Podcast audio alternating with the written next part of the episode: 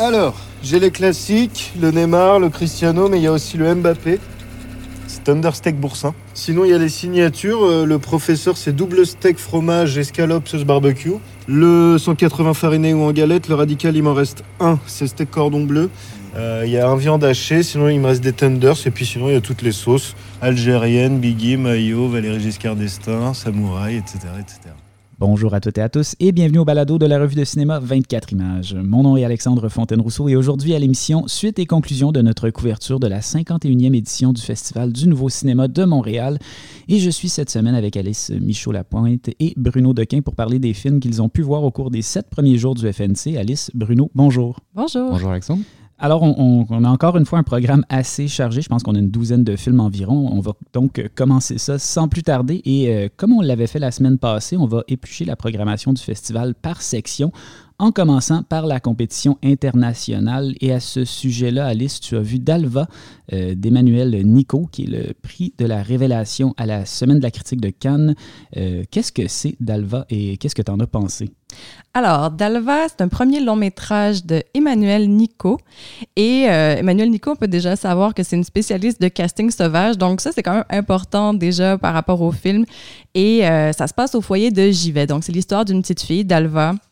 Ça commence très intensément, euh, je ne vais pas nécessairement spoiler, mais avec une scène où on comprend qu'elle est retirée donc, de sa famille à ce moment-là.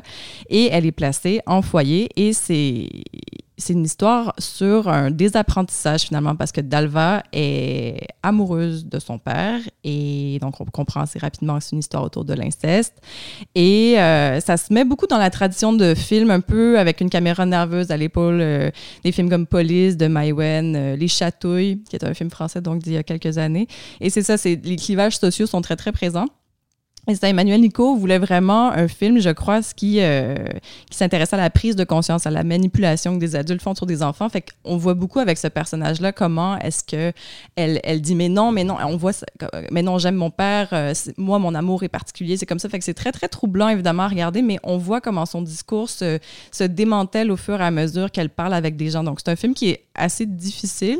Il y a le les gens reconnaîtront peut-être Alexis Mananti qu'on avait connu dans euh, le film de Les Misérables de Lajli, qui a donc ce jeu qui est très franc et très nerveux. Puis là, c'est un peu quasiment contre-emploi en comparaison avec ce qu'il faisait dans Les Misérables, parce que là, il, il est un peu plus humain, il est, plus, euh, il est moins rough qu'il l'était. Puis il l'aide en tant que personne justement dans le foyer à, faire euh, de ce foyer-là sa maison, sa nouvelle maison. Puis il y a des moments très difficiles justement où on comprend, elle comprend ce qui, ce qui lui est réellement arrivé. Donc c'est vraiment ce récit-là de désapprentissage avec donc des acteurs non professionnels. La petite fille a été choisie, c'est ça, donc euh, justement comme actrice non professionnelle. Puis elle est assez, Emmanuel Nicou, euh, comment dire, à l'aise dans ces milieux-là parce que son, son film euh, d'avant, le court-métrage À l'arraché, traitait elle aussi de euh, foyer d'accueil dans un style qui était très naturaliste, qui avait l'air très bien aussi, que j'ai pas vu. Et euh, il y avait rien, donc euh, on sent que la mise en scène n'est vraiment pas cadenassée, qu'il y a quelque chose de très, euh, comme justement, euh, naturel dans tout ça, mais ça reste très sage du point de vue quand même de très classique dans le récit qui est raconté. Euh, on voit les, pas qu'on voit les ficelles, mais c'est un peu forcé. D'ailleurs, même la scène de départ pour moi m'est apparue très euh, tac, tac, tac. Là, tu il faut qu'on comprenne tout de suite qu'on est, dans, est dans la grosse émotion. Donc, ça m'a laissé un petit peu comme, comment dire, euh, j'ai senti ce que ça voulait faire, mais c'est un premier long métrage aussi, puis ça, ça peut vraiment, je me dis, j'aimerais bien la suivre, Emmanuel Nico, Nico, Nico, pardon, Emmanuel Nico, mais c'est ça, il y a quelque chose de très, on dirait qu'on fait ses marques vraiment avec ce film-là, mais euh, Dalva est un personnage euh, sympathique et à la fois un petit peu oubliable, je dois dire. Donc, euh, c'est Dalva d'Emmanuel Nico, toujours dans la compétition internationale et récipiendaire du prix de la section Un certain regard à Cannes. On avait aussi Les Pires, le premier long métrage de Lisa Coca et de Roman Guéret. Euh, je crois que tu as beaucoup aimé ça, euh, Alice, n'est-ce pas? Ben c'est ça, c'est drôle parce que c'est deux films qui sont quand même un petit peu sur les mêmes sujets dans le sens où il y a comme c'est ça, c'est pas les mêmes sujets mais c'est acteurs non professionnels jeunes. Donc c'est sûr que la comparaison se fait un petit peu rapidement quand tu vois les deux films en, en peu de temps en, en tout cas, c'est ça. Et euh, c'est le propre des festivals. c'est le propre des de festivals. Et non, il y a quelque chose dans. Justement, par- pareil, je pense Lisa Akoka et Roman Guéret sont très. euh, comment dire, très bonnes en casting. Elles ont, euh, elles ont travaillé dans ce milieu-là et le casting. Le film porte sur un casting, je veux dire, et travaille l'idée de casting et de comment est-ce qu'on. Les pires, c'est ça, c'est comment est-ce que ces quatre jeunes-là qui ont été choisis, donc. euh, on, peut être choisi parce que c'est les pires donc de ce petit village de Boulogne-sur-Mer euh, dans le nord de la France. Les, gens du village se disent mais pourquoi ça a été eux? Donc les pires, c'est ça, ça porte sur un tournage et sur qu'est-ce que c'est de faire une production avec des acteurs non professionnels. Donc il y a tout ce côté autoréflexif qui est évidemment pas présent dans Dalva. On, ne demande pas ça au film d'Emmanuel Nico, mais il y a une portée beaucoup plus euh, profonde et vraiment pas si souvent explorée. En tout cas, moi, j'en ai pas vu tant que ça des films au cinéma qui traitaient de du rôle éthique, de la responsabilité que c'est d'être avec des acteurs non professionnels et de la portée sociale que ça a aussi face au village quand ils disent mais vous prenez toutes nos places de parking, euh, c'est pas une super bonne réputation que vous faites euh, à la cité de Picasso donc où ça se passe et les quatre acteurs donc qui ont été choisis qui sont supposément les pires dans le film sont vraiment vraiment très bons. Ça faisait longtemps on dirait que j'avais vu quatre performances de jeunes acteurs aussi que qui m'est resté en tête plusieurs jours après. Toi aussi Bruno, tu l'as vu? Oui, je l'ai vu aussi. Je peux pas m'éterniser là-dessus parce qu'il fait partie d'un film sélectionné pour le campus critique du FNC. Mais par contre, c'est vrai qu'il y a quelques semaines ou il y a quelques balados, je me rappelle plus, j'avais euh, fait toute une, une critique de ce, phénomène des films sociaux actuels là, qui euh, nie totalement euh, l'exploitation des sujets qu'ils sont en train de faire. Et c'est vrai que ça m'a vraiment intéressé de voir ce film-là parce qu'il touche euh, pile là-dessus et, euh, et, il n'est pas dénué d'ambiguïté et de paradoxe non plus parce que mhm. effectivement je veux dire c'est un, film dans un film donc euh, c'est un pour reprendre le truc très rapidement c'est un cinéaste dans le film c'est un cinéaste belge qui, débarque dans une cité de proche de de Boulogne-sur-Mer et qui fait son, son, casting sauvage, etc. Et, et, donc forcément, le film alterne entre des scènes qui sont les scènes tournées dans le film et le quotidien des, des jeunes, et en particulier un jeune très très mutique euh, qui, qui, est vraiment extraordinaire dans le film et une jeune fille aussi. C'est les deux qu'on voit le plus en fait euh, des, quatre, euh, des quatre personnages et au moins le, il joue vraiment sur justement cette ligne éthique à tous les niveaux et puis c'est vrai que c'est très intéressant de voir les interactions notamment maladroites parfois avec le cinéaste.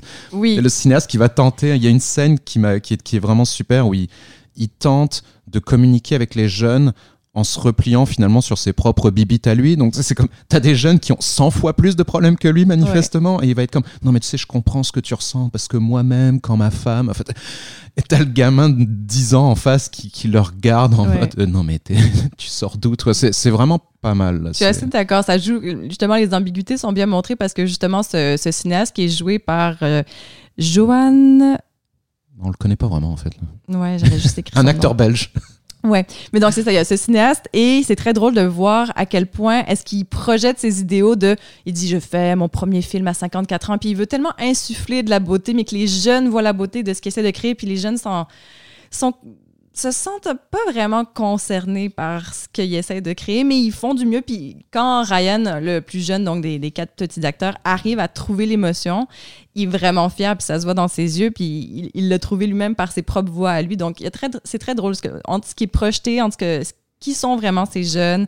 Euh, la jeune actrice donc euh, qui, qui, fait le rôle de Lily, qui est Mallory Vanek, si je dis bien son nom, moi je l'ai trouvée vraiment fascinante. Elle m'a quasiment j'exagère peut-être un petit peu, mais elle m'a fait penser à comme une jeune Béatrice Dalle dans l'espèce d'ouverture du visage puis la possibilité d'être dans un jeu physique hyper brusque et très très habité mais comme un, visage un sourire hyper chaleureux avec des petites dents par en avant je la trouve j'espère vraiment qu'elle va pouvoir faire d'autres films parce que des fois c'est ça aussi avec les, les, jeunes enfants acteurs il y a ça qui c'est dit même dans le film mais on les laisse aussi après oui, on les consomme un peu comme oh, maintenant je suis je suis un acteur je suis une actrice mais non après la production s'en va puis tu restes dans ton petit village puis c'est ça il y a donc cette parole du village qui est comme très méfiante et à la fois qui les accueille un peu puis les autres jeunes qui n'ont pas été choisis qui sont jaloux. Donc, tout ça est très dans une genre de, de auto-réflexivité, mais que j'ai pas trouvé complaisante. Je trouvais que c'était le risque un peu avec ce film-là de tomber dans quelque chose qui se regarde être, parce que c'est sûr que le film se regarde faire, mais c'est avec un regard quand même assez, assez amusé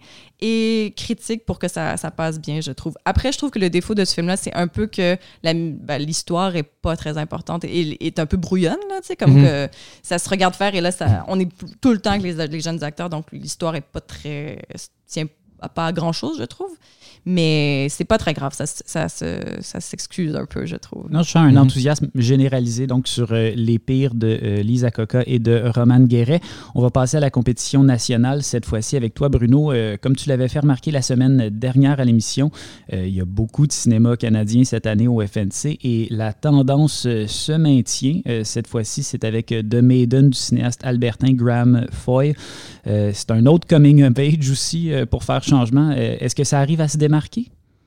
Euh, je pense que oui, en fait, euh, The Maiden de Graham Foyt, ça a vraiment fait sensation quand il a été présenté au TIFF. Donc c'est un premier long métrage, cinéaste albertain, euh, très dur à décrire sur papier en fait, parce que c'est pas tant un coming of age que une sorte un film sur le deuil en fait, sur l'apprentissage du deuil à la à l'adolescence.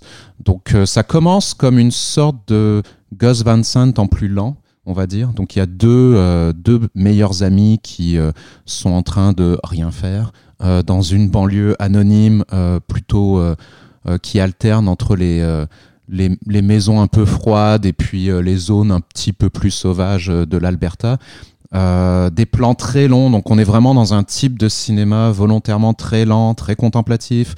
Euh, ces deux accros du skate, ils glandent un peu, ils vont à différents endroits, puis finalement, bon, il y en a un des deux qui va qui va disparaître. Je veux pas donner vraiment trop de trop de détails par rapport à ça. Et euh, la meilleure façon de décrire le film, alors ça, crée beaucoup d'attentes, mais c'est pas totalement faux non plus. Ce serait vraiment comme si on avait le Gus Van de Paranoid Park euh, mais qui fait son film avec euh, Vera Cool. Parce qu'en gros, c'est vraiment ça de Maiden. C'est-à-dire un pitch vendeur. C'est quand même un pitch vendeur. C'est, alors, là où il est difficile à décrire sur papier, c'est qu'effectivement, il cumule un peu tous les traits caractéristiques d'un certain cinéma d'auteur, de festival, volontairement exigeant actuel. Donc c'est long, c'est lent, c'est tourné en 16 mm, c'est très méthodique, c'est très contemplatif, etc. Mais euh, souvent avec ces films-là, le défaut, je trouve, c'est quand ils sont trop opaques pour être opaques, déjà de 1, et euh, surtout quand ils amènent pas à une certaine forme à un moment donné de, transcendance ou quelque chose comme ça. Et de Maiden, la, grande qualité qu'il a, c'est qu'il crée. Euh, il est demandant pour le spectateur, c'est clair, mais il crée une lenteur, une ambiance qui devient progressivement de plus en plus étrange et qui va vraiment euh, se, révéler vers la fin. C'est vraiment un, très très très beau film en bout de ligne. Euh, donc moi ça m'a, j'avoue que j'ai eu du mal au début là, euh, encore une fois, mais c'est particulièrement maîtrisé. C'est le type de film. La semaine dernière, je disais bon, il y a beaucoup de cinéma canadien.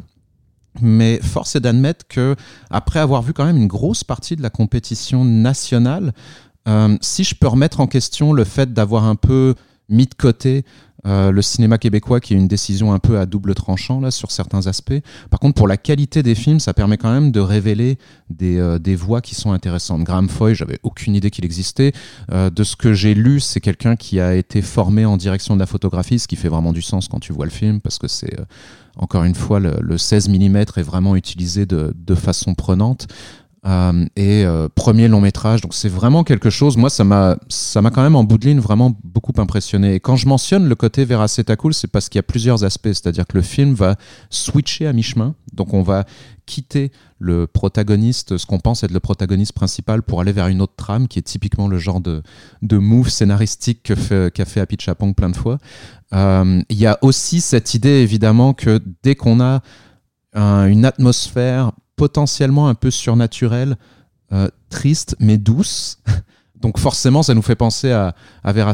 Après, on s'entend, il y a tout un contexte politique dans le cinéma euh, du Thaïlandais qui est absolument pas dans, euh, dans ce film-là. Là, je veux dire, faut pas non plus faire des comparaisons un peu trop hâtives, mais il y a vraiment vraiment c'est un film qui hante en fait, et, et pour ça c'est vraiment bien du côté de l'éternellement mystérieuse ville de Winnipeg, on a un autre film, celui-là s'intitule Diaspora. C'est une œuvre fleuve de 2h20 quand même, qui est signée Deco Dawson. Ça suit le parcours d'une jeune femme ukrainienne qui débarque donc dans le North End de Winnipeg. Euh, je t'avoue que j'étais assez intrigué par euh, ce film-là, Alice. Alors, j'ai bien hâte que tu me dises ce que tu en as pensé.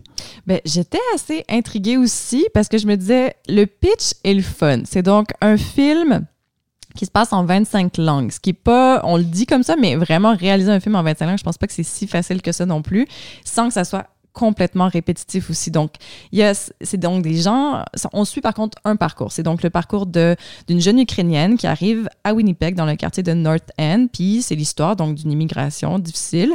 Et euh, mais pas une immigration non plus qui est prise d'une façon lyrique ou quoi que ce soit, c'est dans l'hyper concret de l'absurdité de ce que c'est aussi de essayer de se faire une vie quand on ne parle pas la langue. Et ce qui est drôle, c'est qu'il y a quelque chose de très comment dire en français, unapologetic about it, genre elle, la jeune fille, elle parle ukrainien, puis elle est juste comme, mais pourquoi personne me comprend? Et, euh, et là, c'est ça, elle se promène et elle voit des, estrons, par exemple, elle est sûre que c'est un, une boucherie ukrainienne où elle va, puis c'est polonais, puis la madame lui parle en polonais, mais, puis là, elle lui donne une saucisse, puis là, elle la mange, puis elle la crache, puis elle est complètement comme, mais non, c'est pas ce que je voulais. Et là, elle essaye pendant à peu près tout le film de retrouver des, des fragments de sa vie passée. Et euh, c'est certain, le film est long. Mais il y a quand même ce petit truc ludique où tu veux savoir c'est quoi les prochaines langues. Tu veux savoir s'ils vont réussir à se comprendre parce que Deco Dawson fait en sorte que des fois, ils se comprennent par que ça soit par des, des regards, par donc toutes les voix que le, silence peut faire que deux personnes se comprennent, par des gestes physiques. À un moment donné, elle. Euh, elle trouve du réconfort chez un, un, jeune croate dans un bar et ils se comprennent pas du tout. Euh, on pourrait croire comme ah peut-être lui connaît des rudiments de sa langue, mais pas du tout. Et puis c'est même pas non plus nécessairement ok on se comprend pas donc ça va être tout de suite physique, mais il y a une espèce de progression, il y a une lenteur, une, patience face à l'incompréhension qui se qui se crée aussi. Et euh, ça c'est ça à un moment donné, du point de vue de, de, la narration, ça devient un peu lent. Comme le début m'a plus intrigué parce qu'au bout d'un moment, c'est vrai que tu comprends quand même. Euh, puis il y a quelque chose de répétitif, mais beau, que moi j'aime du point de vue de la mise en scène, c'est que c'est toujours un plan fixe, à peu près moyen, et un personnage entre dans le cadre. Donc, les bâtiments de Winnipeg sont des personnages quasiment à part entière parce que tu les vois. Puis je sais que Deco Dawson avait cette, euh, cette volonté-là d'archiver la ville de Winnipeg et ça fonctionne, franchement. Comme tu dis que est-ce que c'est vraiment ça, Norton, ou est-ce que c'est un quartier qui déjà existe plus comme ça? Donc, il y a quelque chose d'un petit peu fantomatique. Euh, tu parlais de ça pour, euh, mhm. pour le film de Graham Joy. Puis il y a quelque chose de, c'est ça, de un petit peu flottant. Tu sais pas si c'est un vrai quartier. Tu sais pas s'il y a vraiment euh, une vérité à ça ou si c'est complètement construit, façonné, un peu un, quartier carton-pâte, parce que moi, je suis jamais allée non plus. Mais là, tu te dis, est-ce que c'est à ce point interculturel? Mais est-ce qu'il y a une ouverture des gens? La finale du film est un peu convenue. Tu te demandes, je veux pas la dire nécessairement, mais là, c'est comme l'apothéose un petit peu du retour à l'Ukraine qu'elle trouve dans le dans un commerce. Et euh, c'est ça, c'est touchant, puis à la fois un peu faux. Mais cette, cette ligne-là est quand même bien euh, exploitée et explorée à travers le film. Et c'est ça, je pense que Deco Dawson a lui-même un héritage ukrainien qui voulait euh, travailler, qui vient de, de, ça, de sa famille, je pense, maternelle, je suis pas complètement Moi, j'avais lu ça aussi. C'est ça, puis qui voulait aller, aller explorer à travers ce film-là. Donc, il y a quelque chose de biographique, d'intéressant, parce que c'est vraiment pas c'est un petit peu, comment dire, en, pas en translation, mais comme c'est à côté, tu sais, c'est de billets. C'est pas fait non plus frontalement, genre je veux parler de mon histoire familiale, mais c'est à travers ce personnage-là de jeune fille que ça passe. Puis à travers une déambulation vraiment qu'on voit, euh, qu'on ressent, parce que c'est vraiment, c'est comme si on se promenait nous-mêmes, même si c'est un petit peu vraiment en, travelling tout le temps, tu sais. Mais c'était visuellement assez le fun à regarder. Euh, Alice, tu as aussi vu euh, Desio de Noche ou Détour de nuit en français. Euh, qui faisait partie de la sélection officielle au FIT de Marseille. C'est un autre premier long métrage. Celui-là est de Ariane Falardeau-Saint-Amour et de euh, Paul Chotel. C'est l'histoire, euh, si j'ai bien compris, d'une journaliste qui se lance sur la piste d'une patineuse mexicaine. Est-ce que je me trompe? Oui, c'est exactement ça, ce qui est déjà un, pitch assez mystérieux. Ariane Falardeau-Saint-Amour a fait d'ailleurs la direction photo de Mad Dog Labine c'est pas Mad Gun, hein, c'est Mad Dog Labine. C'est ça, donc on se souvient d'elle pour ça. Et ça paraît, la direction photo de ce film-là est vraiment assez fantastique. Moi, ça m'a beaucoup. Tu parlais tout à l'heure donc de, de plan contemplatif. On est mhm. complètement là-dedans pour Desio de Noche. Euh, c'est donc des, beaucoup de travelling lent. Et puis c'est ça, ça s'ouvre sur le mystère donc de cette patineuse qui a disparu. Et euh, il y a la voix donc de Marie Brassard qui fait la narration et qu'on suit comme un personnage qui part à la recherche de l'histoire de cette patineuse-là. Et les quand elle se rend au Mexique, donc pour en apprendre plus, les personnages sont super évasifs. Donc, ils disent non, je ne l'ai jamais connue, je la connais pas. Puis là, c'est vraiment par petits bouts d'histoire rapides ici, c'est là. Il y a des, grandes métaphores sur la mer, c'est des marins qui partent en mer, qui reviennent jamais. Il y a tout cet imaginaire de la disparition qui est comme greffé à cette figure-là de la patineuse. Puis c'est pareil, on part sur d'autres histoires, d'autres légendes un petit peu. On suit d'autres personnages comme Armando, perdu en mer. Euh, des histoires de personnages qui n'existent pas, qui reviennent. Puis la mise en scène, moi, je l'ai beaucoup aimé dans ce film-là parce que c'est très cohérent avec l'histoire, parce que tous les plans, ben, pas tous les plans, mais beaucoup de plans sont filmés en catimini sans que la caméra soit voyeuse. Donc, on est tout le temps dans une, caméra qui est donc voilée, soit par des, jalouses, on est derrière des barreaux. Euh.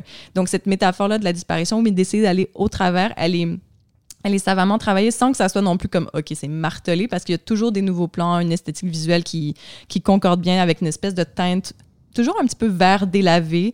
Puis, pareil, au milieu du film, il y a un deuxième film qui commence, puis tu t'y attends vraiment pas, puis je veux pas nécessairement encore le divulgacher, mais le titre revient, et ça, c'est quelque chose d'hyper frappant. Tu sens que tu es dans quelque chose de nouveau, où tu suis deux personnages, deux hommes euh, qui ont comme la, peau, justement, qu'on dirait que le soleil, ils ont été au soleil toute leur vie, et là, ils s'enfoncent dans la jungle, et l'impénétrabilité demeure un peu totale. Donc, moi, pour ce, justement, ce mystère qui est vraiment quand même gardé longtemps, ça m'a ça m'a happé là, quand même pour l'atmosphère énigmatique qui laissait la devinette aussi parce qu'à la fin ben est-ce que je peux dire que j'ai compris est-ce que je, je sais c'est qui Violetta Martinez la jeune patineuse? Absolument pas.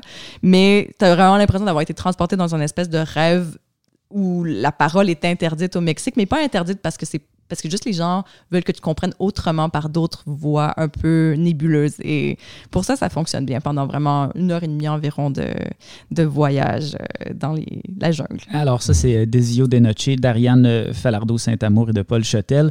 les Nouveaux Alchimistes, c'est le nom de la section du FNC qui est consacrée, on l'a déjà dit la semaine passée, au cinéma expérimental. Et parmi les films qui étaient présentés cette année, il y avait le tout nouveau film donc, de Théodore Ruchev qui signe aussi la couverture du plus récent numéro de 24 images. Je tiens à le dire. Donc, Alice, fais attention à ce que tu vas dire. Euh.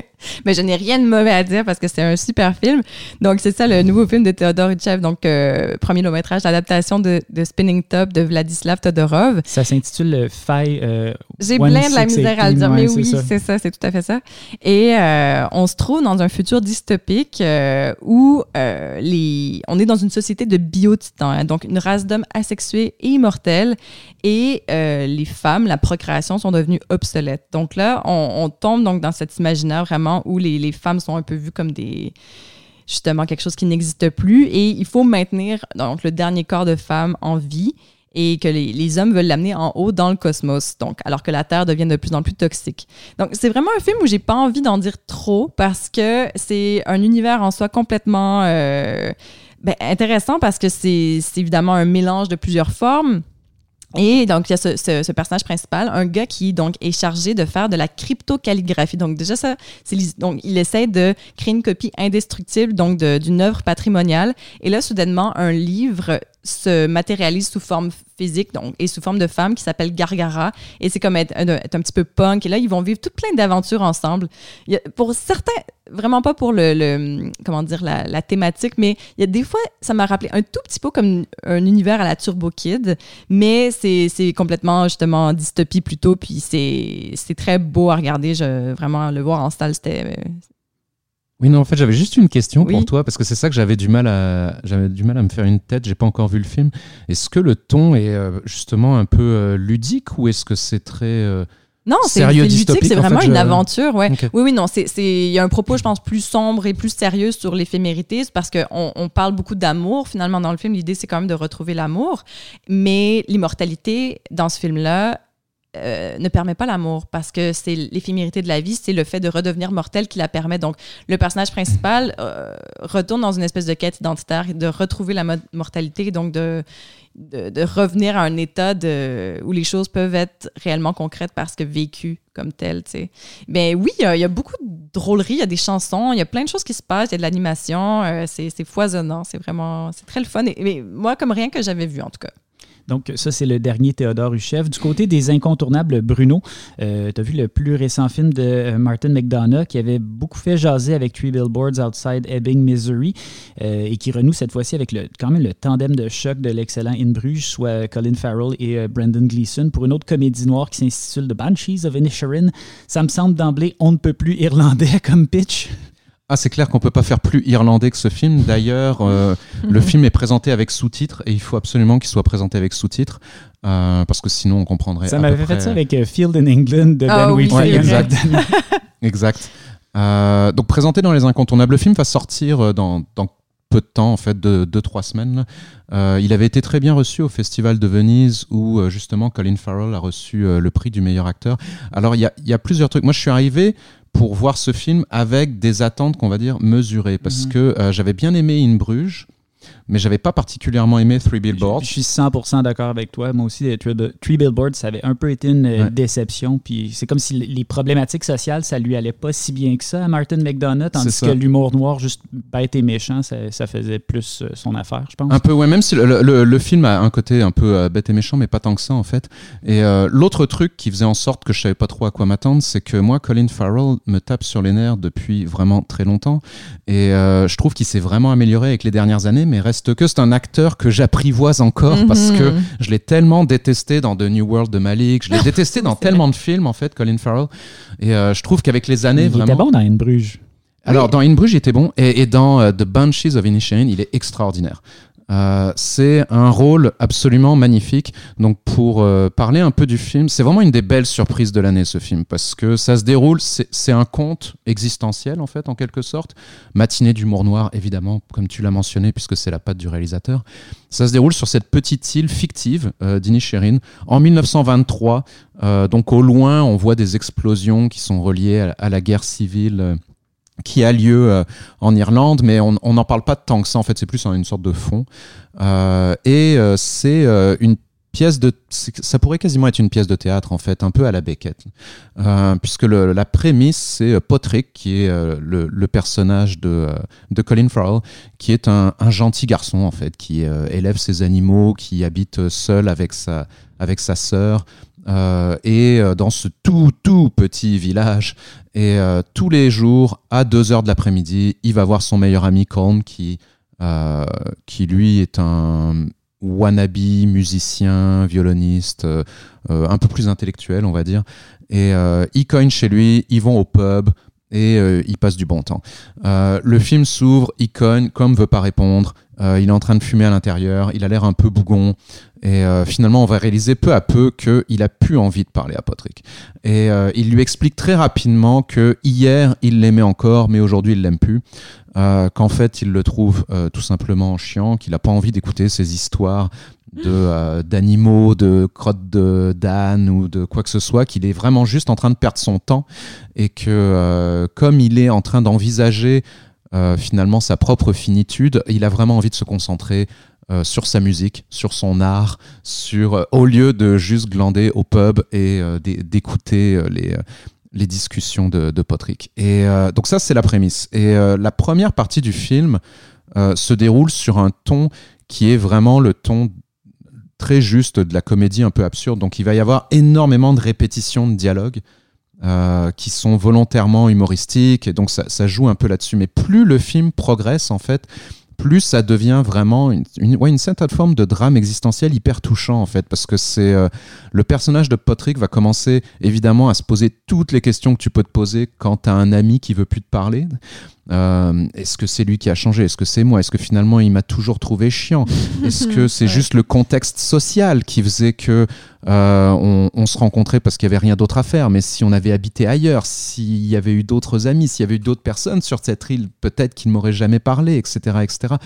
Euh, Est-ce que finalement c'est très sain de couper les, les contacts sociaux au nom de l'art? Enfin, il y a toutes ces questions-là qui finissent. Et, euh, et un des moments que j'ai mais, absolument adoré, qui est euh, par exemple le, le fait que on n'arrête pas de lui dire t'es un peu chiant, t'es un peu chiant. Donc lui il fait oui mais je suis gentil. Et euh, tout le monde dit ouais, ouais mais t'es gentil mais t'es chiant. Et euh, il y a un moment où lui à chaque fois sa, sa propre valeur personnelle, euh, elle repose sur le fait qu'il y a quelqu'un de supposément plus bête que lui sur l'île. Et euh, il y a un moment où, lors d'un souper, il réalise qu'en fait, ce, ce personnage-là, je vais pas raconter les détails, mais ce personnage-là est peut-être potentiellement plus intelligent que lui, en fait. Et le visage de Colin Farrell, à ce moment-là, le moment où il réalise merde, il est en train d'utiliser un mot que je comprends pas. Et depuis toujours, depuis qu'on on m'a toujours dit, tu sais, t'es vraiment gentil, t'es pas le plus brillant, mais il y a pire que toi. Là, il fait ah non, en fait, il y a peut-être pas pire que moi. Je suis peut-être vraiment le mec le plus stupide de cette île. Oh. Et, euh, et donc, il y a- il y, a tout un truc justement sur, le, sur les, les, les valeurs qui font une existence. Enfin, c'est c'est vraiment un très, très, très beau film. Quoi. Et, euh, et s'il y a un truc, justement, Colin Farrell, il est assez extraordinaire parce que, outre le fait qu'il a quand même le personnage le plus. euh, difficile à jouer parce qu'il passe vraiment par toute la gamme des émotions. Je veux dire, s'il y a un truc que je pensais pas qu'il était capable de faire ressentir, c'était la, la, la profonde gentillesse en fait Je- C'est qu'on pas quelque chose- pas à ça nécessairement. Non, sais, il a souvent été utilisé. Je veux dire, euh, le, le- le casting typique de Colin Farrell, c'est, mettons Miami Vice. C'est euh, le mec un peu arrogant. Grosso modo, c'est le douchebag. là, Un genre, petit peu, ouais. un, un peu douchebag. Là, il- là, il a pas une once de, de méchanceté. Je veux dire, son, le, le- le truc au- auquel il tient le plus dans la vie, c'est Jenny, son âne miniature. Euh, c'est, enfin bref, pour les am- amoureux des animaux, Oui, j'ai le, le pitch. Euh, est- je- je- en fait, on arrête ça tout de suite, ce podcast-là. Ouais, de.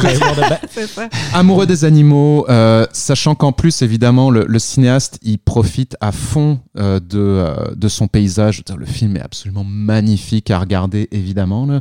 Euh, donc, cette petite île, je sais pas où il a tourné, là, une île véritable euh, au large de, de l'Irlande. Ils n'ont pas bref. fait l'île pour le film? Écoute, moi, non, non, non, non, non, ça c'est certain. Mais euh, en tout cas, une très très belle surprise. Je trouve que c'est un, un film brillant. Donc, c'est The Banshees of Inisherin de Martin McDonough. Euh, sinon, il y a le cinéaste euh, iranien Jafar Pahani qui a récemment été condamné à six ans de prison, mais avant que sa sentence euh, ne tombe en juillet, il a quand même pu terminer No Bears qui s'est frayé un chemin jusqu'à nous. Moi, le dernier film que j'avais vu de lui, c'est Le Superbe Taxi en 2015. Euh, il avait aussi fait Trois visages en 2018. C'est donc quand même toujours un privilège immense de renouer euh, avec son cinéma, même si c'est en de telles circonstances. Alice, toi, tu as vu euh, No Bears. Qu'est-ce que c'est? Oui. Ben, je suis complètement d'accord avec toi. Déjà, euh, j'en reviens pas que ces films, en tout cas qu'on puisse les voir, et c'est comme un moment d'humilité à la fois, de, ben, tristesse aussi. C'est beaucoup d'émotions mélangées. J'ai l'impression en ce moment de voir un film de, de Jafar Panahi. Puis No Bears est, est très, très intéressant parce que c'est encore une fois, donc on connaît Panahi pour ses œuvres, donc justement métafictives, sa manière incroyable, ingénieuse de toujours déjouer, euh, de, faire, de filmer donc des films de façon clandestine. Et euh, cette fois-ci, son film donc débute sur une scène entre donc Zara, qui est une serveuse dans un café, qui rencontre à ce moment-là Bakhtiar, qui vient d'apprendre qu'il a reçu un passeport euh, volé pour elle. Donc ils sont un petit peu en chicane et tout. Puis à un moment donné, tu te rends compte que cette scène-là comme sonne un petit peu faux, il y a quelque chose qui cloche. Et là, on entend un coupé. Et là, finalement, c'est l'assistant euh, réalisateur de Panahi qui a dit couper parce que Panahi est là, mais à partir d'une distance, donc de son écran, d'une chambre, et où il est, en train de réaliser le film, mais par euh, interposition, donc par euh, ce, justement Reza, donc son assistant réalisateur qui l'aide. Et le, tournage donc, se déroule en Turquie, dans le minuscule village de Djabar. Donc, il est là, lui, dans sa chambre. Et puis, il y a, le, il y a tout le, village, justement, comme qui, euh, qui l'aide et qui, à la fois, veut pas vraiment qu'il soit là. Donc, il y a tout un jeu dans ce film-là sur les faux semblants, sur les apparences. euh, donc, c'est ça, comme l'idée de est-ce qu'il faut qu'il soit là? Est-ce qu'il faut qu'il soit pas là? Est-ce qu'on veut, comme, on lui donne plein de raisons de pourquoi il pourrait partir? Et c'est vraiment, c'est ça, un jeu euh, toujours sur les frontières, sur qu'est-ce que c'est les frontières entre les humains, entre déjà Téhéran et les zones rurales, entre la vérité et le faux. Ça, on l'a vu beaucoup dans d'autres de ses films, mais aussi sur la- le danger donc des cloisonnements. Puis moi aussi, j'ai pas, j'ai pas vu le dernier d'avant. Je m'étais arrêtée à Taxi, qui était quand même très joyeux comme film dans mon souvenir, qui, Oui, qui était sur la discussion. Et là, il y a quelque chose de plus sombre dans ce film-là, comme justement sur les frontières et sur le danger réel, que c'est c'est pas non plus prophétique sur ce qui allait arriver, mais il y a quelque chose euh, sur. euh, sur les accusations aussi, sur la culpabilité de continuer à faire des films dans un climat, parce que justement, ce, film donc euh, qu'il essaie de continuer à faire euh, de loin ou, de près avec son assistant, euh, l'actrice qui joue justement la première que j'ai nommée, donc Zara, à un moment donné, il y a comme ce, ce bris du, du, du quatrième mur, elle regarde la caméra, puis ça arrive souvent dans d'autres de ses films, mais là, elle l'accuse un peu en disant, mais c'est faux complètement, comme qu'est-ce que, qu'est-ce que vous faites, comme euh, l'histoire est truquée parce que dans le fond, le film qui se fait, c'est sûr aussi leur... euh, il y a plusieurs histoires dans ce film-là, j'en raconte une seule, on dirait que c'est celle de- des, des deux personnages du début, mais elle dit, vous truquez ma fin, mais euh, c'est pas ça qui se passe, vous savez très bien, tu sais. Puis là, il y a comme justement ce, ce poids de la culpabilité de jusqu'où est-ce qu'on va pour continuer à faire des films, jusqu'où est-ce qu'on va, et quelle méfiance ça engendre chez les autres pour soi aussi un petit peu. Donc, une espèce de poids des accusations qui pèsent sur ce film-là. Puis, je, suis, ressortie un petit peu mal du film, on dirait, parce qu'il y a aussi une ambivalence. Il y a toujours un, un jeu. Tu sais pas nécessairement ce qui se passe. Donc, je pense qu'on trouve un peu un salut dans ce film-là par l'incertitude, parce que si c'est vraiment. euh, on dirait que c'est ça. La fin est assez dure assez abrupte. Donc, euh, on dirait que moi, je me suis rattachée au côté énigmatique du cinéma de Panahi pour me dire euh, non, j'ai pas, pas envie que ça finisse, on dirait comme ça pour celui-là. Mais euh, le, titre aussi est super intéressant. No Bears aussi, c'est là-dessus, c'est sur les espèces de fausses superstitions. Tu sais, on dit justement attention des ours. et puis, je la raconte pas très bien en ce moment, mais c'est ça, c'est sur comment faire attention à ce qu'on nous raconte et entre le vrai et le faux, mais trouver un salut un petit peu là-dedans, je pense. Bien entendu, il y avait aussi un nouveau Aung San Suu au programme. Il y en a toujours un. Il y a toujours même des fois trois ou quatre nouveaux Aung San Suu, mais en tout cas, celui-là s'intitule The Novelist Film. C'est le Grand Prix du jury de la Berlinale. Et puis, étant donné que c'est un Aung San Suu, je ne sais pas si euh, vous avez besoin de, de me le résumer euh, nécessairement, mais en tout cas, vous pouvez me dire si vous avez aimé celui-là. Moi, étonnamment, et c'est une honte, mais j'avais jamais vu de Aung San Suu avant. Et j'ai beaucoup aimé ce premier. Et donc, moi, je sais, je sais que comme d'autres de un ces monde films. s'ouvre à toi, Mais ça y c'est est, ça. là. Non, mais je sais que comme on dirait que c'est comme des, des petites pièces de puzzle. Il y a toujours une partie de son film enchâssée Ouais. dans un précédent et tout. Donc, c'est c'est parfait. Je, je- Mais surtout, c'est une temps, histoire c'est- de, ça de doit littérature. Donc, moi, C'est- ça m'a happé, c'est sûr. Oui, c'est ça. Mais ça doit être le fun de voir un, un- premier Aung San Suu. Je, je suis comme jaloux un C'est peu. sûr que je me suis dit, crime qui parle, mais c'est- je pense que c'est une réflexion pas très intelligente à faire au début. Puis crime quand qui tu parlent, continues. puis crime qui boivent, normalement. C'est vrai. Veux-tu commencer, Bruno? Ah, on peut en- Alors, il y a effectivement, si c'est ton premier Aung San Suu, il y a quand même un truc à savoir, c'est que c'est un, un des Aung San Suu les plus, euh, euh, les moins complexes euh, d'un point de vue euh, de scénario. Donc, si on prend par exemple tous ces films, je dirais- Il n'y a pas six versions de la même histoire. c'est ça exactement. Mhm. Aung San Suu, souvent dans ces films, il va y avoir plusieurs éléments récurrents. Ça va être soit on reprend une partie de l'histoire dans le monde d'un autre point de vue. euh, des, euh, des- il est très virtuose dans les scénarios pour justement multiplier un peu les, les différentes versions, etc. Ouais, il y a aussi les différentes versions où des fois euh, changer un élément de la même histoire, voir comment ça affecterait. La, c'est- c'est- Mhm. Ça, c'est souvent la gimmick Aung San Suu, C'est disons. c'est hein. souvent sa gimmick. Effectivement, cette gimmick-là, elle n'est pas là. Euh, et euh, quelque chose qu'on retrouve souvent aussi chez Aung San Suu, ça va être euh, le personnage typique alter ego de cinéaste, Mhm.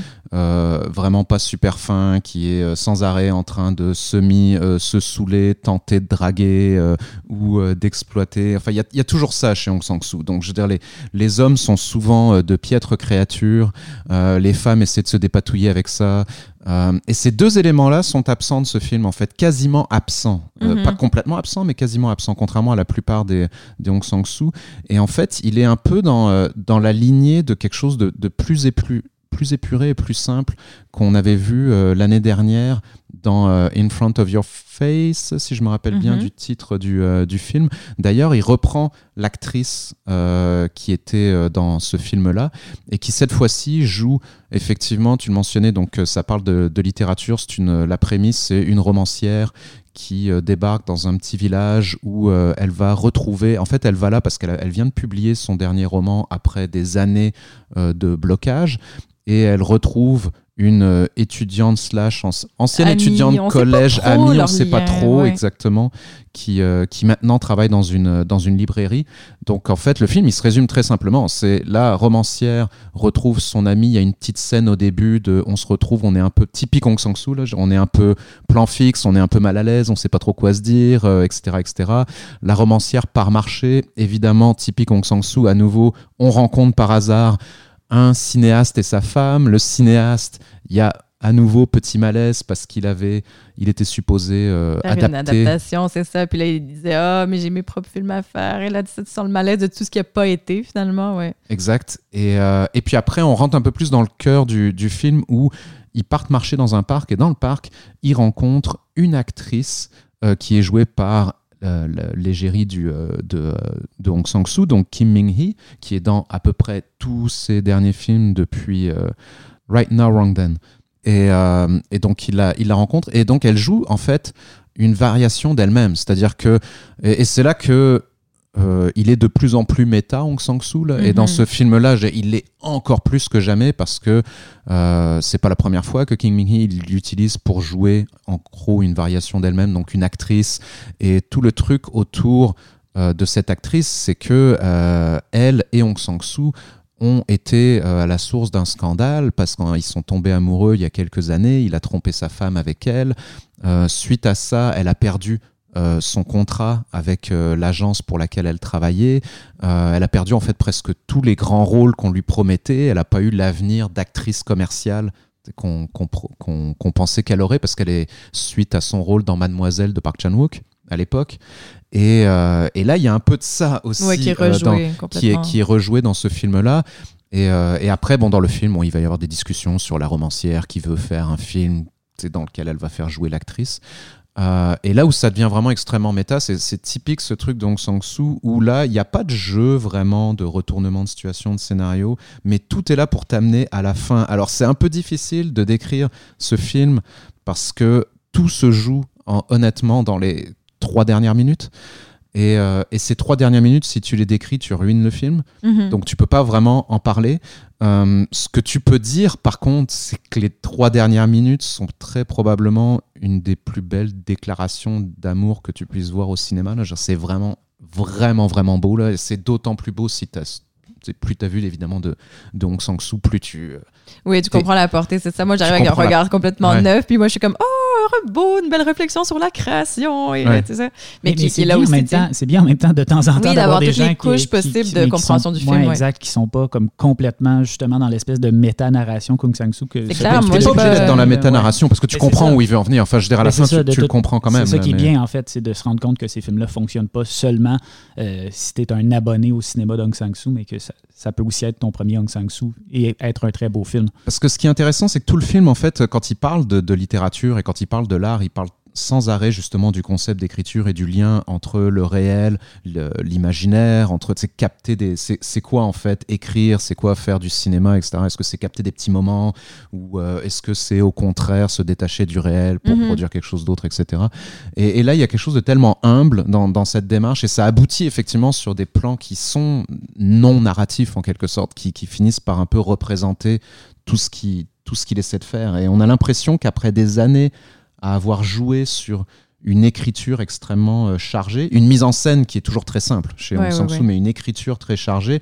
Là, on dirait qu'il va comme un peu à l'essence en bout de ligne de, de, de, ce qu'il cherche à faire depuis si longtemps. Mais c'est vraiment un super beau film. Mais c'est ça, en tout cas, pour, pour ceux qui connaissent pas si bien Sang-soo comme moi, c'est aussi un temps, en tout cas, moi, je l'ai vraiment pris, c'est sûr, comme un, une espèce de, temps d'arrêt aussi, là, de, possibilité de penser le temps d'arrêt dans la création, ce qui est absolument impossible hein, quand tu, je veux dire, hmm. on, écrit des livres, euh, Alexandre et moi aussi, mais c'est tout le monde te demande tout le temps c'est quoi ton prochain livre? Puis là, dans ce film-là, tout le monde a lu son livre, ce qui est super anxiogène aussi. C'est comme, on l'est attendu, puis elle, elle, elle, a plus envie de créer tant que ça, ou plus comme ça. Et c'est de, c'est comme le, comment dire, elle se donne le temps de penser à ce qu'elle veut faire. Et c'est ce film. Et il y a la part d'opacité dans la création, justement, jusqu'en bout de ligne, qui est super bien montrée aussi. Comme, est-ce que les gens ont compris son film à la fin? Est-ce que nous, on a compris ce film? sais? Et je pense que c'est ça, c'est cette idée de toute la part d'infini, comme non disciple de la création que tu peux pas partager puis que même les gens vont, vont te lire et pas comprendre puis elle le dit elle-même l'histoire n'est pas si importante que ça donc c'est une phrase qui, qui, reste un peu qui plane au-dessus du film j'ai l'impression c'était donc The euh, Novelist Film de Hong Sang-soo. Vous m'avez vraiment donné le goût de le voir. J'avais envie de le voir déjà, mais là, vous m'avez même donné l'impression que c'était peut-être un Hong Sang-soo au-delà de, au-dessus de la moyenne. Donc, ah, par contre, il se saoule, hein, juste pour répondre à oui, ta question. Oui, évidemment, il faut quand même, c'est quand même le ozu du cinéma coréen. Il faut que ce soit toujours un peu la même affaire. C'est pas du soju cette fois, c'est un autre alcool. Oh là là, ça, je... intéressant. petite variation. Très intéressant. Mm. Euh, bon, il y avait aussi au programme un nouveau Bertrand Bonello. C'est quand même un autre euh, abonné, disons-le ainsi, euh, du FNC. c'est aussi le dernier film auquel a participé Gaspard Huliel avant sa mort en janvier. Un autre exercice de style pour Bertrand Bonello. Ça combine animation, prise de vue réelle pour raconter l'histoire d'une jeune fille qui est enfermée chez elle pendant une crise sanitaire mondiale. Alors, à vue de nez comme ça, ça a l'air d'un film de pandémie un peu. C'est sûr que c'est la première étiquette qu'on peut donner au film. Dire film de confinement, puis c'est pas le premier à en avoir fait un, mais dans tous les films de confinement, si on veut, que j'ai vu, c'est quand même le ou dans les plus réussis parce que justement, ça, c'est tellement sur l'imaginaire que a pu créer la pandémie. Donc, tout ce côté plat, drabe qu'on associe ou à juste l'anxiété, à rester dans son lit, là, c'est, c'est magnifié, c'est sublimé, puis c'est comme comment décloisonner l'esprit. Mais c'est aussi une lettre d'amour euh, à sa fille de 18 ans, comme l'était donc Nocturama dans son plan final, il me semble. Mhm. Et c'est, pour moi, j'avais vraiment vu ce film-là comme des, des espèces de mouvements entre les, le, comment, comme une descente dans le subconscient donc, de cette fille, donc, euh, qui n'est pas sa fille, mais qui est jouée par Louise Labec, qu'on connaissait aussi dans, euh, qu'on avait vu dans. Euh, Zombie, Child. exactement. Puis que je trouve toujours qu'elle est comme, on dirait dans la continuation tout petit peu du même rôle, même si là c'est différent. Et donc elle est seule dans sa chambre et puis ça part, justement, il y a différentes formes, comme tu disais, avec, il y a, de l'animation plus tard. Des fois elle est dans ses rêves, dans une forêt, donc qui devient un cauchemar aussi. Puis c'est comme des espèces de montées, descentes entre différentes plan de, subconscient, de pensée, de, de, de, mouvance. Euh, c'est, moi, ça m'avait beaucoup happé. Puis il y avait comme cette figure de Deleuze aussi qui est là, qui avait inspiré le film. On entend juste sa voix, il me semble, si je me souviens bien. Ouais. Puis c'est lui qui dit Ne soyez jamais pris dans le rêve d'un autre. Et donc, ça, c'est la phrase qui avait guidé. euh, Pardon pour mon interprétation de Deleuze. Mais c'était quand même. Ça aurait pu être encore plus J'ai pas fumé assez de cigarettes dans ma vie. Mais euh, c'est ça. Donc, cette phrase-là avait inspiré Bonello pour euh, le travail artisanal qui est devenu Coma. C'est vrai que pour ceux qui ont suivi le travail de Bonello, ce qu'on peut mentionner, c'est. Bah pour moi, c'était vraiment le meilleur film que j'ai vu, à vrai dire, euh, en période de. Enfin, dans la catégorie des Mhm. films Covid. Euh, mais pour, euh, pour situer, contrairement à ses films précédents, c'est, tu viens de le mentionner, Bonello a son plus artisanal. Et euh, c'est c'est vraiment ça qui fait la force du film, en fait, c'est qu'il a totalement assumé le, le confinement pour plutôt faire un film de bricolage. Et ce sur quoi il joue énormément, c'est le rapport aux écrans, en fait. Ouais, complètement. et ça, c'est permanent dans le film. Donc cette idée que euh, c'est grand. En gros, c'est, tu le dis, un hommage à sa fille. Donc c'est vraiment Bonello qui tente de s'imaginer euh, comment on puisse se sentir euh, tous les adolescents, adolescentes enfermés dans leur chambre pendant deux ans, euh, qui avaient plus accès qu'à euh, leur cellulaire, leur ordinateur. Donc c'est pour ça qu'il joue beaucoup sur les formats. Donc il y a énormément de, Mhm. de trucs sur. Il y a une sorte de fausse euh, youtubeuse, Une influenceuse, complète- ésotérique là, qui s'appelle Patricia Coma, justement. Ouais. complètement absurde. Euh, Très flyé. beaucoup de trucs euh, qui sont reliés au texto, euh, à, la fois au vocabulaire, mais aussi visuellement, là, je dirais à la- à l'ambiance que générait ça, euh, les textos permanents comme moyen de communication, euh, les scènes que tu mentionnais dans la forêt qui ont un côté un peu Lynch, Mhm. mais Lynch fait avec des bouts de ficelle en fait. Et donc c'est pas un film, c'est un film sur lequel on, a- on pourrait difficilement trouver un sens. euh, parce qu'il est volontairement un peu contradictoire. C'était déjà le cas de Zombie Child, je trouve. Un peu aussi, oui. Il y a toujours eu un peu ça chez Bonello, mais bah, Bonello, il aime bien superposer les niveaux de. Les, euh, à la fois les, les formes et puis euh, les, les possibilités de sens, Tu mais on dirait que là c'est multiplié l'autre, hein, par. tu traverses tout le temps. Il y a comme tu fermes des écrans, t'en ouvres d'autres. Il y a des, toujours des nouvelles. euh, c'est ça comme surenchère d'écrans et de formes médiatiques qui apparaissent et disparaissent. Ouais. Et souvent dans son cinéma, il fonctionne de façon. euh, les films précédents, quand on mentionnait bah, Zombie Child ou, même Nocturama, souvent il, il a souvent fonctionné par euh, système binaire en fait. C'est qu'on peut avoir euh, soit un récit découpé en deux temps, soit avoir euh, euh, Ouais, deux ouais. temporalités, soit bon ce genre de choses là. Superposer deux éléments, c'est quelque chose qu'il fait depuis toujours. Et le split screen, d'où le fait qu'il a toujours aimé le split screen. Euh, et là, on dirait que c'est pas deux éléments qui se superposent, c'est à peu près genre 25 en permanence dans euh, Coma. Donc c'est euh, c'est vraiment un film à voir. Alors là, pour le coup, dans la catégorie euh, nouveau cinéma, quelqu'un qui essaie de faire quelque chose et qui... Et euh, surtout dans une période où justement la création était tellement pas facile, donc Mhm. d'avoir été capable de faire avec autant d'images et de, de monde hétéroclite quelque chose qui quand même au bout du compte se tient. Là. Moi j'avais trouvé ça au premier visionnement quand même un petit peu comme une surenchère. On se disait, bon, nécessairement il faut que ça aille dans le flux total pour que ça soit cohérent, mais que des fois je trouvais qu'on en perdait légèrement le sens. euh, que, comme, ça aurait pu être avec un tout petit peu plus de finesse parce que la finale et l'intro pour moi était un petit peu plus lourde que le reste du film qui est Mhm. super euh, enivrant de certaine façon. Mais non, c'est vraiment à voir. Donc, c'est euh, Coma de Bertrand Bonello, c'est ça? Je pense qu'on n'avait même pas dit le titre. Oui, Euh, du Coma. côté de Temps Zéro, euh, on avait aussi un nouveau euh, Ritipan, donc ça s'intitule Everything Will Be OK, euh, dans lequel le cinéaste cambodgien renoue avec euh, les sculptures et l'animation, un procédé qu'il avait déjà employé à très bon escient dans le très beau L'image manquante. Euh, Bruno, tu as l'air de dire que par contre, ça a finalement très peu à voir avec un film comme L'image manquante.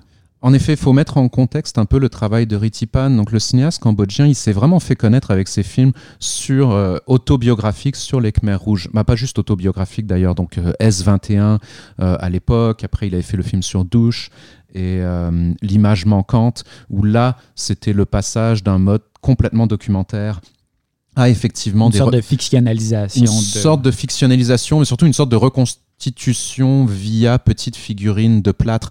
Pas tant de l'animation d'ailleurs, parce que c'est Non, pas. c'est vrai, c'était fixe. En C'était fait, des genres de C'est totalement fixe. C'est exactement son, son truc. Donc là, quand on voit un peu les images, comme tu le mentionnais juste avant le balado, tu me dis ah c'est comme l'image manquante. Je fais non pas pantoute en fait.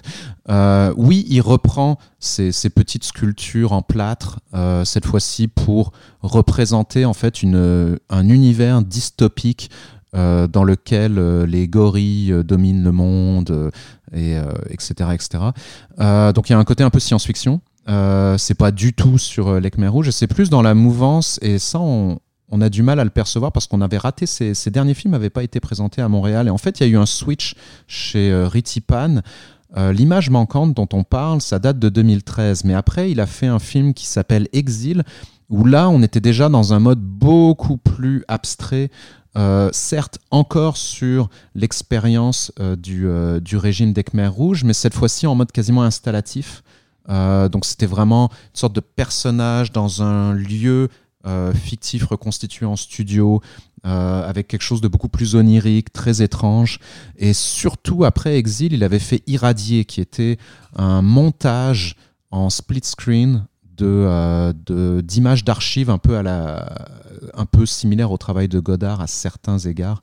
Donc d'images d'archives euh, des atrocités du XXe siècle. De façon générale. Donc on, il pouvait y avoir c'était très très très euh, violent. C'était vraiment fait pour être montré quasiment sous forme d'installation en fait. Et là, on a un peu un mix des deux. Donc, Ritipan, avec Irradié, il a voulu déplacer son cinéma de la considération stricte, autobiographique et ou mer rouge à les atrocités que peut commettre l'humanité, en gros, quoi. Euh, mais très axé dans un imaginaire 20e siècle. Et euh, là, ce qui fait que ce film-là, on a à la fois, alors il est très très étrange, on a à la fois cette sorte de fable dystopique de, on va dire, planète des singes, là, quasiment, euh, où l'homme est exploité atrocité sur atrocité avec les petites, les petites figurines en mode science-fiction Mad Max, et en même temps le split screen qui revient avec une tonne d'images d'archives, euh, que des images, euh, encore une fois, euh, soit tirées de, parfois des images tirées de films d'ailleurs de Godard, parfois des images tirées d'autres films de l'histoire du cinéma, parfois des images d'actualité, etc., etc. Donc il y a ça qui se superpose.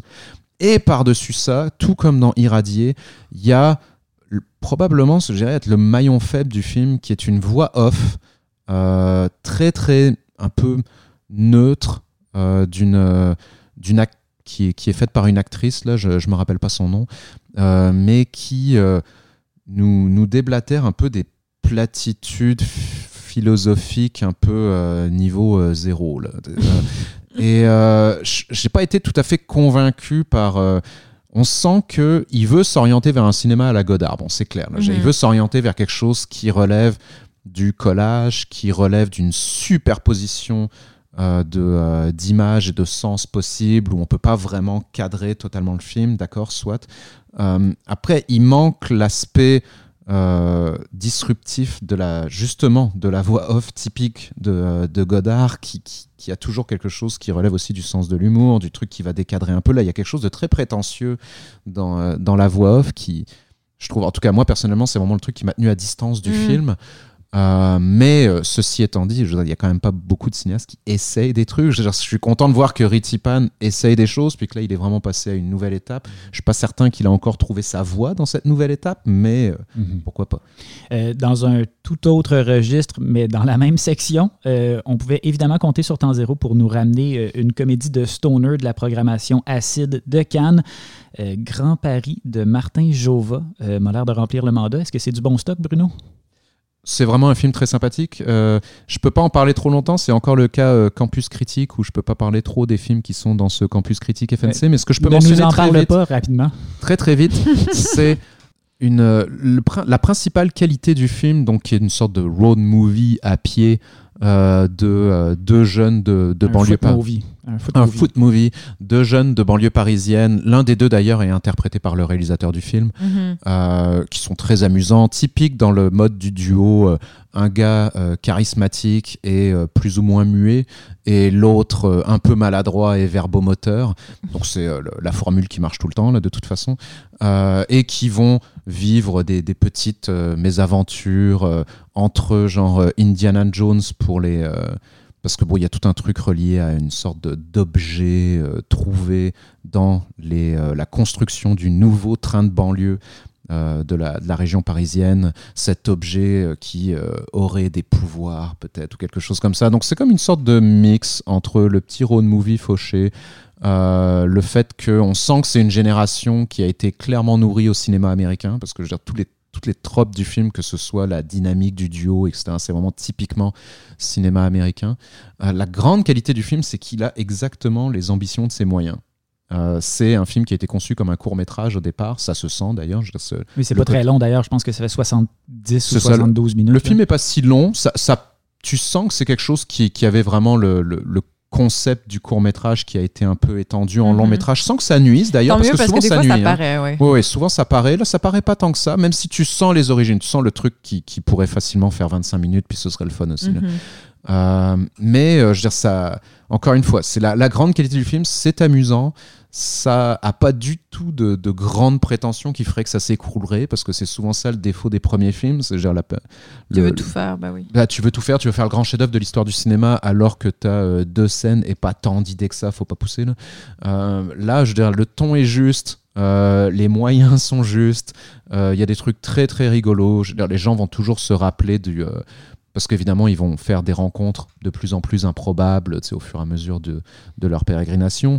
Et euh, à un moment donné, ils, ils- ils croisent justement le chemin du fameux. Du, comment il l'appelle? Le Chicken 3000 3000 Chicken 3000, qui est comme ce, ce livre. C'est un, 3000? c'est une- un gars qui se déplace en van euh, avec euh, un super menu de fast-food gratuit pour les gens qui errent en banlieue. Et donc, si, si tu es dans le trouble, manifestement, tu peux toujours avoir une sorte de Chicken 3000. Et le Chicken 3000, c'est quelque chose qui. euh, alors, évidemment, le, le- le- nom est totalement fictif, mais c'est- quelque chose qui existe. J'ai assisté brièvement au QA sur le film. euh, au, FNC, et puis le réalisateur disait non, non, non, je veux dire, le, le nom c'est n'importe quoi, mais par contre, il y a vraiment ce genre de truc qui existe. Des gars qui se déplacent en van à, à 3 heures du mat pour euh, livrer euh, des, hamburgers, euh, des, euh, des cheese, des trucs comme ça euh, aux gens qui, euh, qui, euh, qui ont veillé tard, euh, qui ont peut-être fumé un peu trop, puis, euh, etc. etc. Quelle époque. Donc, euh, ça, c'est Grand Paris de Martin Jova. Euh, Love is a Dog from Hell, c'est le titre du plus récent film de l'enfant terrible du cinéma, euh, du cinéma philippin, Kevin de la Cruz, qui se fait juste appeler Kevin, semble-t-il, maintenant. Donc, c'est un grand habitué de Temps Zéro qui nous a, de par le passé, donné des films tels que Mondo Manila, Ali Pato. Il y a toujours des trucs brillants dans les films de Kevin de la Cruz, mais c'est toujours aussi un peu le bordel. Est-ce qu'il signe quelque chose d'un peu plus cohérent cette fois-ci, Alice? Ben, moi, encore là, c'est mon premier et c'est un joyeux bordel, mais c'est vraiment quand le chaos devient de l'art. Donc, moi, je suis très contente de l'avoir vu. Euh, Love is a Dog from Hell, peut-être les gens connaissent donc le recueil de Charles Bukowski. Donc, ça reprend ce, ce titre-là. Et le film débute sur des images fixes en noir et blanc euh, qui parlent de pauvreté. On parle beaucoup de douleur, d'absolution, de grief. Et puis, ça on tombe dans une scène très punkish euh, d'un groupe de musique. C'est vraiment une folle dérape assez rapidement. Donc, le contraste est très fort. Et on comprend qu'on est dans une réappropriation du mythe de Orphée et Eurydice. Et là, l'enfer est un endroit où les diables sont tous égaux et les, justement, les, gens réfléchissent à l'enfer, à ce que c'est l'enfer, est-ce que c'est les autres, est-ce que c'est nous-mêmes, est-ce que c'est la boisson, est-ce que c'est la folie? Et là, on est vraiment dans le monde de la nuit, de la fête, des slums, donc euh, des bidonvilles de Manila. Et on a donc cette, euh, ce personnage joué par la- l'actrice Lilith Stagenberg qui est assez fascinante parce qu'on dirait que dans ce film-là qu'elle peut tout faire. Elle chante, elle coupe une tête de cochon, elle, euh, se promène partout, elle vomit à la fin. C'est, c'est- je veux dire, elle fait beaucoup, beaucoup d'affaires. Mais ce qui est vraiment frappant du film, c'est l'incroyable euh, diversité des techniques et des caméras. Vraiment, la, la vision chaotique est rehaussée par ça. On a de la super 8, on a beaucoup, beaucoup de contrastes au niveau des couleurs, des teintes, on a de l'animation. Le montage est frénétique. J'imagine que c'était comme ça dans ces derniers films. oui, en aussi. général, c'est relativement frénétique. Ouais. La direction photo donc de Albert Banzon et Jim Lumbera est vraiment très euh, comment dire tient la route parce que c'est vraiment pas évident, c'est tellement de techniques c'est mélangées. souvent, c'est souvent très patché, là, les films Mais de Kevin ça, puis on a du film médical, du film scientifique. Donc, l'espèce de frénésie m'a de très loin rappelé euh, peut-être un peu plus Guy Madden même que le film de Deco Dawson, parce que juste à cause de la, comment dire, le travail sur le film mé- médical qui est un peu drôle aussi, tu sais. Et puis, euh, c'est vraiment une, une odyssée où le chaos devient de l'art et qu'est-ce que ça peut. Une vision de l'enfer aussi, qu'est-ce que ça peut être, parce que c'est méga coloré, c'est pas non plus on tombe dans une descente, c'est une espèce de. Je sais pas, ça joue aussi avec les traditions folkloriques philippines, donc le théâtre, je pense, d'Asie du Sud-Est. Et euh, ouais, c'est punk, il y a du ska, des sonorités klezmer, c'est vraiment. Il y a beaucoup, beaucoup d'affaires. Ouais, non, c'est Je dirais que peut-être. J'ai trouvé ouais. personnellement que ça se soufflait peut-être un petit peu dans le, milieu deuxième tiers du film. Là, Ça comme. sonne aussi comme du Kevin de Ouais. Parce que c'est ça. Donc, la elle, est un peu longue, la déambulation artistique, mais on s'ennuie pas. Là. Il se Non, non, passe c'est- énormément de choses. Puis, c'est ça, la finale est assez même ben, touchante d'une certaine façon parce qu'il y a donc ces retrouvailles. Et c'est ça, Orphée aussi, on peut le dire. Et les, les rôles aussi genrés sont, sont, sont, sont modifiés, sont, sont changés dans ce film-là. Donc, euh, franchement, pour les adeptes de, de chaos euh, Mm. artistique, c'est. Il y a du stop motion aussi, je pense pas je l'avais dit. Donc, c'est. Non, il se passe l'avais pas, tu beaucoup de pas choses. dit, je l'avais juste pris pour acquis. Ouais, Mais c'est ça. ça. Je pense qu'on peut difficilement faire plus temps zéro comme cinéaste Absolument. Kevin de la C'est comme le, le, le porte-étendard du temps zéro. Exact. Euh, on va terminer rapidement avec un film de la section Histoire du cinéma. Ça s'intitule Italia, le feu, la cendre de Céline Gaillard et Olivier Bollard. Un hommage au cinéma italien des premiers temps, soit de 1896 à 1930. Un documentaire d'archives, donc, qui est composé d'une mosaïque d'images d'époque portée par la narration de Fanny Ardant. Est-ce que le résultat est à la hauteur du concept? Le résultat est quand même très, très, euh, très, très beau. Là. On n'est plus du tout dans le foisonnement de Kevin de la Cruz. Mais c'est ça, le film est produit donc en association avec Lune Cinecittà et avec euh, la Ciné- Cinémathèque de Milan, le Musée national du cinéma, le CNC, la Cinémathèque de Bologne. Il y a vraiment des archives qui viennent de beaucoup d'endroits puis qui sont très belles puis que j'ai l'impression qui ont été très, très peu vues. Donc, il y a cet aspect de découverte. euh, pour tous ceux qui sont des fans du cinéma premier temps, c'est un film qu'il faut voir. C'est un film qui doit être enseigné dans les cours d'histoire du cinéma. C'est vraiment la recherche qui a été faite, puis comme les permissions aussi, j'imagine, qui ont été données, sont, sont en tout cas, c'est de très haut niveau. Puis ça date à peu près, donc, je veux dire, le, de 1896 à 1930, la période qui est, qui est montrée. Et la narration, donc, euh, qui est faite, donc, en effet, pour la version française de, par Fanny Ardant et la version anglaise par Isabella Rossellini.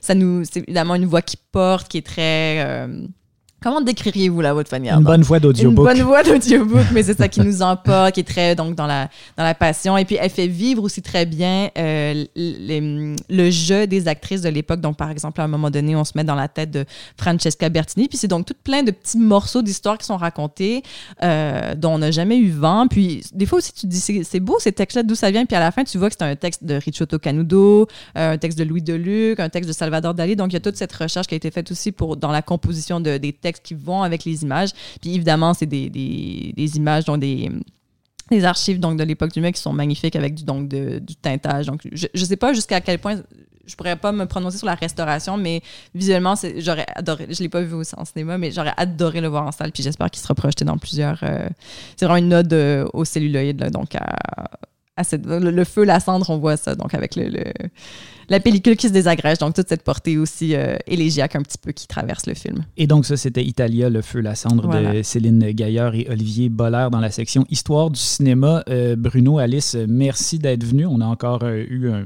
très bon programme bien chargé euh, sur le, ce deuxième podcast du FNC. Il reste quelques jours au festival, donc euh, courez en salle, allez voir les derniers films euh, qui vont passer, puis peut-être aussi quelques-uns des films dont on a pu parler. Vous pouvez aussi aller euh, sur le site de 24 images pour écouter le premier épisode de- du balado FNC de 24 images si ce n'est pas déjà fait. C'était avec Bruno donc et Elia Baron. Merci à vous deux. Merci, à Alexandre. toi. Et puis, euh, ben, nous, on se dit à la prochaine pour un prochain épisode du balado de 24 euh, images. Et d'ici là, bon cinéma. How do? How do, Parik? Sit somewhere else. Huh? Uh, but I have my pint there, Colin.